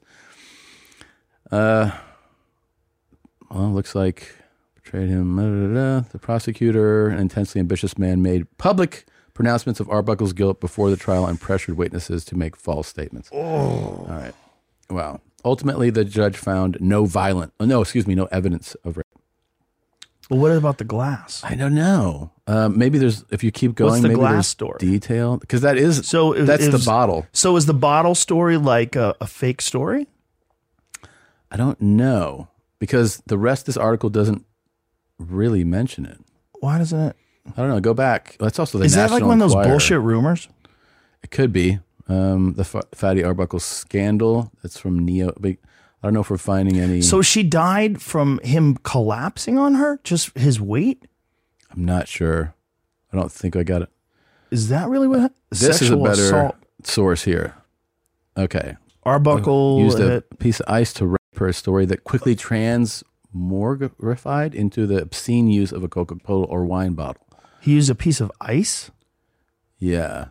Other witnesses testify that Arbuckle had actually used the ice to rub on her stomach as a means of relieving her belly pain. Scroll back up, though. So he Up. didn't do that. Let's see. Mo- A little more. Um, all right. Planned to throw a party. He uh, brought the hefty supply of bootleg booze. According to a witness, uh, Arbuckle and Rapp down three or more gin and orange wine drinks together. When he pulled into one of the adjo- uh, adjoining rooms, I've waited for you five years. I've got you now. Scroll, scroll down. Within an hour, she claimed to hear screaming enter the room. He opened the door clad in pajamas, wearing Virginia's hat. Um, I am dying. Oh, Rap was on the bed and panicked. I'm dying. I'm dying. He did it. The hotel doctor and nurse were called. They moved Rap to another room to rest for a few days. She had a ruptured urinary bladder. Um, so I guess we're trying to find out how that. So it sounds like her agent, the woman who died's agent, made the story worse by claiming Arbuckle used a pe- uh, a piece of ice to. person. I just Oh, don't know if it was just an attorney make saying this or whether that's actually what happened. So a piece of ice. Yeah, and like jammed it up there. Ugh. Oh, like an ice sculpture or something. Or yeah, like you know, Yeah. a pointed piece maybe. Oh. Jesus. Oh, maybe he ruptured her bladder with that, and then it got the story got fucked over and spun around. And, Yeah. You know, pe- one person tells it to another, and then it became a glass. That's crazy. Um, he was only 266 pounds. That's it? what's crazy. Yeah, yeah. They're talking about his considerable size. People were so small back then Yeah. that a, a guy that big was a fatso. 260. 266, I think it said. Scroll, scroll back up to where it said because it, it mentioned the weight of his body. Yeah, he was more than two, 266 pounds. Ruptured her bladder. That's not even that big. That's not that big. No, not t- not today. That's Today. what's crazy. Like back then, it's like holy shit. Like you ever see those uh, old timey carnival places where they have like the fat man? Yeah. you can see the bearded lady and the fat Yeah. man. The fat man's like a regular guy. Yeah, in this world, in today's world, for He's sure. not, not fat at all. um, Look, at- that's Fatty Arbuckle. Yeah, I mean, they're like- he's kind of chubby. Yeah, he's chubby. I mean, he's a fat guy, but I mean, like, not compared to today. that was oh boy. That's a regular guy at Disneyland. that is. I know. You know? Yeah. There's nothing freaky about that. Who's like, what I eat, right? Yeah. Yeah. I have my big gulp. You couldn't even call him Fatty Arbuckle today. No way. Mm. No way. And also, if he did lose all the weight, everybody would be like, you know what? You were beautiful when you were big too. You didn't need to lose any of what that if you weight. were a fat guy like him? You called yourself fatty. Would anybody be allowed to say it? That's the only time that people are allowed to say it, like Fat Joe, who who lost a Right. bunch of weight. Right. But uh, yeah, I think you have to have the name. because he said it. yeah. Yeah. Speaking of, there's that. But if you just um, said Fat Bert, Yeah. that's rude. He he actually said that he came out as fat. Really? Yeah, like the people can't come out of the closet. He goes, "I came out as fat, so I own it." I'm yeah. Well, I think what Bert loves more than anything is partying, and Yeah. if if he can party and maintain a usable form, like a functional form that can get him to where he needs to go and get him on stage, he's good to go. That's what I think. Bert wants the good t- um, the good times to continue. The good Always. times will roll with Bert. Yeah, And so he uh, sacrifices. but guess what? What? They're not fucking rolling in October, buddy. October, bro. We're we're going hard. It's called the no fun month. All right. Every single day, we've decided you have to burn 500 calories in an exercise. Not just like calories during the day. That's easy. That's easy. But 500 calories in one or two workouts. okay, Yeah. we're in. I think that's fair. I think like especially for guys that uh, are real busy like you, you know, get a workout in. Maybe you don't have time for like an hour and a half workout. Maybe Yeah. you have time for 20 minutes, but you can do 30 minutes before you go to bed. Yeah, You and know? you split it up, Yeah, and yeah, you still get split the it work up. in, and we wear straps again. Yeah, we'll wear straps. Uh, what's the best strap for measuring the amount of calories you burn? Because it's not that important for p- most people when they're working out. They're looking at like their maximum heart rate and like like that MyZone thing that we used on the first sober October. That thing was great. But does that measure how many calories you burned? Good question. I'm sure. Pretty the- sure it did. do that. I'm pretty The- sure. I mean, it has to. does It- my kinda zone everything does. measure calorie burning? Because with those things, you put in Strap. you put in your weight, you put in all these factors, right? Didn't Yeah. we have to add a- answer a bunch of questions, or was that the Whoop? I think they probably The Whoop does that well too. Uh, my zone accurately calculates calories burned. Okay, there you go. perfectly. Um, does the Whoop accurately uh, calculate cal- calories burned as well? Don't remember that. That's easier. think it That's- does. Can you just keep that thing on your wrist? That's true. Uh, Does you it e- see the yeah. workout Yeah, portion. yeah, yeah. Remember, and we probably still have that sober October group. It also gives you an estimate of how many calories you burn throughout the day based on. I don't know if based it's a- on height, weight, and heart rate. Hmm.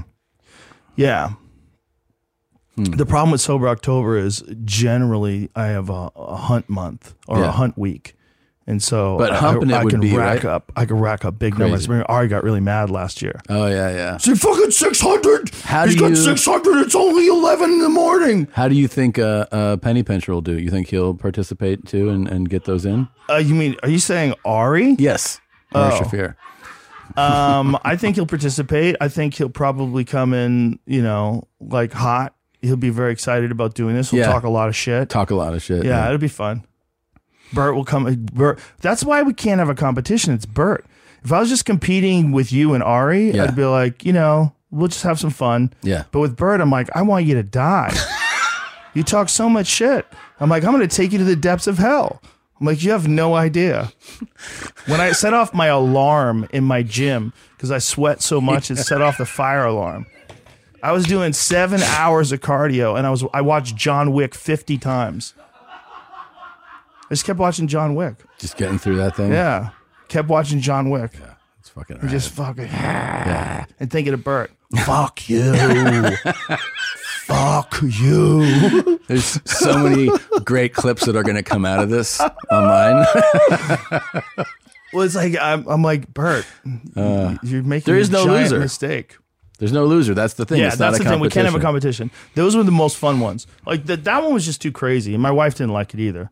It's Yeah. like it's like I became obsessive. You know, I think we all did. We were working out hours and hours I know. every day. I got real sick during that month. Mhm. But And you I- still came back and ran fucking 13 miles right One after day. being that sick. Yeah, that was, and that was also 13 miles. the only reason, of course, I would have done that. I did that is that this we were all competing. And you were like catching up. Yeah. You, were, you were passing people. Bert came in last. Ari was fucking coming at it hard. He liked it too. I also saw a side. That's the thing about competition is it like brings out things in Yeah. people. It showed me a side of art because he he really got into competing. Yeah. And he he enjoyed it. I think he really enjoyed it. Um, all right, I know you got to get going. So um, uh, I'm excited about this sober October. it'll be fun. It'll be Yeah, fun, man. I'm excited. Hey, does vape pens count? Because I think this thing gets me high. To be discussed. Because we had a conversation last year about cigars. Oh, that's right. Cigars kind of give me a buzz. I think you got. I think you have to allow cigars. Okay, then you get a buzz. Cigars, Coffee and a cigar. I'm feeling pretty good. cigars, butt plugs, and coffee are allowed for October. Uh, thanks for coming, dude. My Love brother. you. I love you to death. Uh, thank you for having me. thank you Always a guys for pleasure. watching. I love what you've done here, man. It's incredible. I love what you're doing with everything, with the, all of your podcasts. Danny Brown's podcast is fucking hilarious. He's so fucking. He's funny. so funny, man. He's like a comic. Do you know he stood out front after our last live show and did a rant like like do you know how joey does just did a rant that had everybody in tears and i go you just i go listen man i, I know how this works you could go on stage and and you could just say your that could be that's a bit and he goes i don't even know what the fuck i just said Just record it and play it I back know. to him. it was so goddamn he could funny. one. He's like a Joey Diaz. Yes. Like he, you know, Joey was always the funniest guy in the parking lot. You know, Yes. that was the thing. And Joey figured out how to be the guy in the parking lot on stage, and it was like an exactly instantaneous switch. that's all i told him telling I Were you told there Danny. during that time? Du- during the time where he No. really got good? um you, no, you came around 2007. He was already Yeah. a murderer by then. yeah so i was after that When I, this is in the 90s, man. In the like the late 90s, like 90. I met him in 96, I believe, and I think right around like 99, he figured it out. really Man, it was like uh, he hit a switch, and he had just decided that all oh, that fuck these agents, these cocksuckers, they're not giving me shit.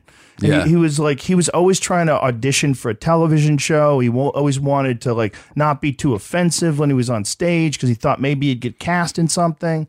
And then he just fucked these people, and he and he went on stage. I mean, it was almost like it was like one night. yeah He went on stage one night and talked to us, li- talked to the people in the audience the way he talks to us in the back parking lot. and then it just and that was it. That was it. And I'm telling you, man, it was like he hit a switch. yeah there's people you see i mean i'm so glad that he figured that out because he uh, yeah i mean i've told this story before but when one of the first times i toured with you he we were backstage and like you you would bring like three of us to open for you and we open and we're just sitting around and he was like so where's christine this weekend i go oh christina uh, she's in uh, nashville and he was like nashville 1987. And he just starts telling this story. That's all he had to hear was the city, na- or it was Knoxville. I got this guy tied up in my trunk. Dude, and I, I'd, I'd never hung out with him. I had no idea what was happening to me. I was laughing so fucking hard. Oh man. And then I made him read tell. We all got into a van after, and I go tell them. And he's like, "Tell what?" I go, "The fucking craziest story I've ever heard in my life. Retell that again about Knoxville." He's like, "Oh yeah," and it was like He's got so many stories. He's got so many He stories. never runs out of them. He does and the they're all honeydew real. with uh, Sickler? Sickler, and they do. And s- uh, like most people go on that show and they go like, "Here's my story." Joey has so many stories. that they have a like it's a series and it's year it's by years. He's like they're- they've done like eight episodes. He's like, all right, we're 1992, and he'll do like 1992 for two hours with Ryan, and then he was like, when we come back, 93. It's a good. It was a good year. That's how they do it. It's so good. It is Joey being Joey, telling all these wild stories. Yeah, you can't make a guy like that. Like they, No. they, they exist so rarely. He was, and people, some people know the story, but some people don't. This is a, he was the reason why I took two people on the road with me, because I would take Joey on the road, but Joey would go off on benders, and you would he would not show up. Yeah. and it would happen. You know, not always, but it would happen enough that you had a plan for it. Right. And so a couple times I had to use local openers, and then eventually I, I go, I'm just going to bring three people, just three of us. This way, Yeah. if Joey doesn't show up, it's two man show. Joey shows up, it's a three man show. Yeah, no big that's- deal because I just didn't want to. F- I just didn't want to fuck it up. I could not believe you told me that because when you're opening and somebody big um, says like you can open for me, it's so it's so exciting, but it's also like you're so thrilled to have a job. You know, because you're trying to find you're always trying to find good show. You- You're going from maybe you have one good sh- you're getting on one good show every few months. Like you're doing good, you're on good shows all the time. Yeah, That's the packed thrill. crowds. and so you just are so thrilled Yeah. that someone's taking you and that you're getting to see like you're getting to perform in front of real crowds and that you told me you go one time joey just called like i was like where are you he's like it's sunday i went home and you're like dude we have a show tonight he goes i don't do sunday shows yes. and i'm like to be an opener and be like tell somebody like yeah i don't do that Joey knew I loved him unconditionally. Yeah. And he, he knew he was troubled, you know? Yeah. Uh, and he knew I loved him no matter what. That was so funny That was, I just told him, just you show up, you, you- you're always going to go up. That- but You know, that is we one can of always his, work together. Just tell yeah, me you when. gave him that. You Yeah. also said I'd be like, I'm nervous about this new thing. You go, you can't get fired. And Yeah. I say that to people now. I go, you can't get fired. You Don't can't worry. get fired. Yeah. That's when I got Ar- Ari super duper high once in Boston. He's like, "Oh, I'm too high to go on stage. I go, dude, you can't get fired. You can't get fired. I Yeah, go, it's go my have show. fun. Yeah. Go have fun. I go, you're 100%. Like, I'll always use you. Yeah. We'll always work together. Go Yeah. have fun. The um, one- I remember one time I was working clubs in like 2012. I'd known Joey a few years, and he just called me one Sunday and he goes, "What are you doing?" I'm like, "Ah, I'm in Kansas City," and uh, you know, he's like, "What are you doing in Kansas City?" I go, "I have a show tonight." He goes, "You know what kind of fucking Momo goes out on a Sunday?" and I was like, "What?" he's like, "You can't do you can't do Sunday shows, Thompson." and I go, "But I, I ha- it's part of my contract." He goes, "You Fucking- tell them." You tell them I don't do Sunday shows. I'm not a fucking loser piece of shit. And I was like, okay, I'll tell them. I love Sunday shows. Yeah, I'm like, all right, Sunday man. shows are casual. I know. People are relaxed. You can have a more relaxed kind of like Thursdays tone. and Sundays are I like love them. So fun. I love I love Mondays and Tuesdays too. I love all the days of the week. Fucking, it's a great job, Tommy Bunn. It's a great job. I was I was telling the guys. I got a couple more minutes. I was telling the guys in uh, the green room last night how we met. That we met on the Real Man of Comedy tour. The Real Man of with Comedy. Charlie Murphy and John Heffron. Excuse me. Bud Light presents Maxims, Yeah. the real men of Yeah, comedy. there was a lot of Sorry. words in there. And the the real man of genius. Yeah. If you don't remember those old commercials, the guy who was the lead singer of that was the singer from The Eye of the Tiger, the fucking Survivor song. He was the lead Oh. singer of Survivor. Really? So we were touring with the lead singer of Survivor and this other dude. And they would do the real men of genius. They would do those Oh, like right. those Yes, commercials. yes, they were yes, like yes. it was like they were funny lines. They had some funny shit. They got Yeah. laughs. Yeah. And the guy would sing, you know, and he had a fucking killer voice. It's the eye of the tiger. Yeah. That guy. His Yeah. fucking voice is incredible. So Yeah. we toured with that guy. Wow. And we met you. So I was talking about how we met like in every town there was like an opening act. Yeah. And generally, you know, nice guys. Almost all of them were funny, but a couple of them really sucked. And uh, in one of the towns, there was this one dude, and he was like really drunk after the show, like angry. He kind of bombed, and uh, the other guys killed. And I was saying, and- and he was hanging out with us in the green room. It was like, cre- we're like, let's get out of here. I'm like, this is the reason why I bring people on the road with me. Yeah. Because you never know. Like 99 times out of 100, they're going to be great. Yeah. But it's that one time. And I said, and then um, I did the Phoenix Theater, the uh, Hollywood Celebrity The Theater. Celebrity is that Theater. what it's called? Yeah. Celebrity Theater. Uh, and I met you. And I remember watching you, and you only did like seven minutes or No, something. three. Three. Three minutes. Three minutes. Yeah. That's hilarious. That's why it was 2007. Yeah. Three minutes. And in those three minutes, I'm like, this fucking dude is talented. I'm like, you're really funny. And uh, we became friends like immediately. Yeah, it was. I was. I, I couldn't believe it because you were actually there's there was a few other acts who who would be like, "Give me your number," that I had done stand up in front of, and none of them called. But you called. You called and you go, Do you want to, do you like the UFC? And I was like, Uh, I don't know. I, I guess so. you go, No, you said, Do you want to go see the UFC in Tampa? And I was like, I mean, I guess so. and you're like, Well, I got a show the night, but we could do shows the night before and then go to the UFC. I was like, Oh, that sounds fucking cool. All right. I go, I've never seen that. And then we, yeah, we flew there and, um, it was great. We did, we, we did the, dude, that was, you were doing the improv. Yeah. You did the Tampa Yeah. improv. Yeah. And then we do the UFC. And I couldn't, I had seen obviously UFC stuff on TV, but I was, that was the first time I went to a live event. And I was like, oh my God. Cause the, you can't describe what it feels like to be in an arena. The energy. The energy is just is insane. It's for a fight too. Yeah. Ener- like arena energy. I did an arena this past weekend for stand up, and that's incredible. But the energy to see two people put like their their li- lives on the line Yeah. to fight is indescribable. Well, not just two people, like two of Warriors. the best combat sports athletes Yeah. on earth. It's duking it insane. out. It's crazy. It's a, it's it's the wildest I had sport goosebumps ever. like all like repeatedly throughout Mhm. the night. Like, these cheers, and then I wouldn't even know who was fighting, but I was so close, and I'm watching, you know, the like s- the striking, and then when they started grappling, and and seeing how people when win and, lo- and all the drama of the emotions of the fighters, their camps, and the crowd. I mean, it was just a whole other level of excitement. it's a wild, wild sport, man. And whenever I think like, "Ah, I can't keep doing these Yeah, things, for, I don't know do so how many you keep different- doing this. I don't know Yeah. how you do it. Mm, I just, I love it so much. You must. Yeah, you every- really every- must. That's the thing. It's like I don't, I don't want to quit any of the things I do because I love them all. Yeah. I really, really do. Like when I'm at the UFC and I have the headphones on, and the microphone, I don't want to be anywhere else. I wanna be right there. That's cool. It, it's, it is cool that you still do that, and you definitely don't have to do that, and you still love it that much. I really do. But Yeah. I also love podcasting. I also love stand up. I love all those things. Like Wow. if I had to not do one of those things, I, would, I wouldn't know which one to not do. Yeah, I would definitely never quit stand up. It's That the seems most like the fun. most fun. Yeah. It's the most free too, and it's like there- it's the most creative out of all of them because like the the process of coming up with an idea and turning it into a bit that actually gets a laugh. It's like it's weird, fucking convoluted, twisted mind puzzle Yeah. that you have to solve, and when you can get it all together and put together an act that you think I could film this. Like this is good. We're, we're ready to rock. Yeah. Like that's a wild feeling. There's nothing like that.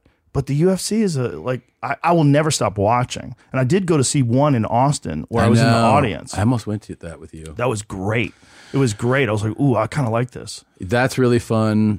You definitely, I know you genuinely love it because you always know you you like all combat sports because you're always like I, s- I watched this kickboxing thing this weekend. Yeah. I watched a boxing match. I watched you watched fights. Yeah, th- I'm not like a, a real big expert in boxing. I watch a lot of boxing, but there's a lot of people like my friend uh, Radio Radio Rahim. Yeah, he knows everybody. He knows like what I know about the UFC. He knows about boxing. Yeah, yeah. So he's like my go-to guy if I have any boxing questions. I, Yeah. I defer to him. Yeah. but he's uh you know he's doing like a lot of boxing commentary now and he does like um, post fight interviews and shit like that but there's so many boxers it's too hard to follow all the sports and i follow a lot of kickboxing too but even my li- my limited knowledge of kickboxing is very limited compared to my mma Yeah, I, lo- I love. Information. I don't know shit about kickboxing, but I do love watching a good kickbox big kickboxing match. you should watch Like, glory there's that- a, a company called Glory. They put on these wild fights. And I think they're doing a Badr Hari, uh, Alistair Overeem rematch. Ooh. They fought twice before. One time. Um, How old is Overeem now?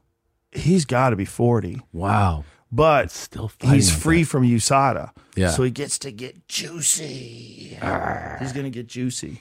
So they're giving him many. I think that fight's taking place in, I think it might be in October.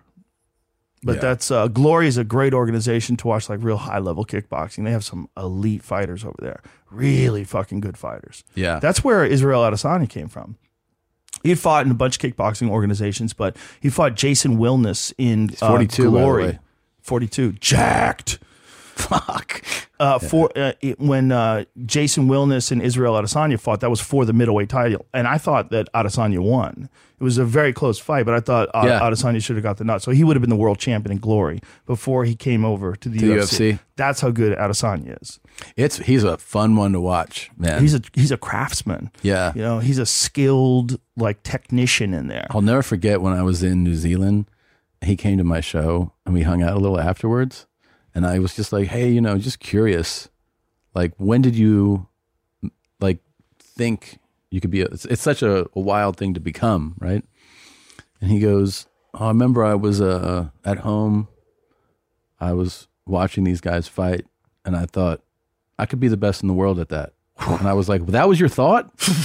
I could be the best in the world at that?" And he was, and he was so serious. He was like, "Yeah." I was like, "Yeah, I guess that's where your mind is different when you Yeah. end up doing that." If you get to that level, you have to have a bulletproof mind. Like Yeah. that's uh, there's no ifs, ands, or buts about it. To be a guy, especially playing his game, which is the striking game. Yes, striking the game striking is, is that's- incredible. It's a wild game, man. If you're playing the wrestling game, I mean, you, you need strength and endurance and technique and years and years of wrestling. But those wrestler guys can control people. Like a, a guy like uh, Khabib, who's a, the best example because he's Yeah. the greatest, the greatest lightweight of all time. I mean, just a fucking monster, and he would control people and smash them. I mean, that was his thing. Just control you, get you to the ground, and just fucking smash you. That is a much more controlled game. Khabib only got hit a couple times hard in his whole career. So how? Because everybody talks about, and I don't know it well enough, but everybody talks about obviously his his jujitsu, his grappling, Yeah. his ground game, His grappling. uh, his grappling, um, and just like how unbelievably Yeah. elite it is. But how was he as a striker? He was good. I mean, he knocked Connor down. He, he got much better later in his career. He got very dangerous on the feet to the point where you were worried about his hands equally. Like you, like when he knocked Connor down, that was like a big deal because Connor didn't knock him down. He cracked Connor and dropped him, and was taking Connor down uh, towards the end of the fight, like and just smashing him, beating the fuck out of him, and talking to him while he's beating him up. Let's talk now because Connor was saying a bunch of crazy, Crazy shit, shit, yeah. leading up to the fight. So he's on top of him, smashing him, and Connor can't get up. And Yeah. Khabib's on top of him, going, "Let's talk now, bam! Let's talk now, bang!" And at the end, Connor was like, "It's all business," and he's like, "Fuck, it's not business, No, not motherfucker. with him, It's, it's not, not. business. This No. is real." Yeah. But his like my point is like that game is a different game because that's that's a I mean an amazing martial arts execution. What he can do, what he what what he, Khabib did during his career is like unlike anything anybody's else anybody else has ever done. He went 29 and 0 and destroyed everybody. Didn't even have close fights. I mean, he had like one or two like kind of close fights early in his career, but once he got on a roll in the UFC, was- like the Michael Johnson fight, Edson Yeah. Barboza fight, smash! Everybody was getting smashed. Ally Quinta uh, uh, made a, a good account of himself. he handled himself very well. In that I don't know fight, if this but- is an overdone thing in UFC or in, in MMA stuff, but is there uh, like, do people believe that he'll ever return, or is it like I don't think so. I No. think in his mind, it's not worth it. He doesn't want to. His mother doesn't want him to fight. His father died. Right. Who was his coach? And he said he told his mother he'd fight one more time, and then that was it. And that was it. And I think he's also he likes coaching now. Yeah. And why not go out as like the greatest of all time in, in the lightweight division, unquestionably, hands down, one of the greatest of all time in any division. Yeah. If not the best. And 29 and 0, undefeated, dominated, defended your title multiple times. and kicked everybody's Kicked ass. ev- kicked everybody's ass. The the final ten thousand dollar question: Do you think Khabib could beat any in arm wrestling? Do you think that could be arranged? Not if he challenged him. Not if he challenged, 'cause this guy cannot lose. I love you, Tommy. Love you Thank too. you. Bye. Bert and Tom, Tom and Bert. One goes topless while the other wears a shirt. Tom tells stories and Bert's the machine. There's not a chance in hell that they'll keep it clean. Here's what we call two bears, one cave. No scripts, a bit of booze, amateur partology. Dirty jokes, raunchy humor, no apologies. Here's what we call two bears, one cave.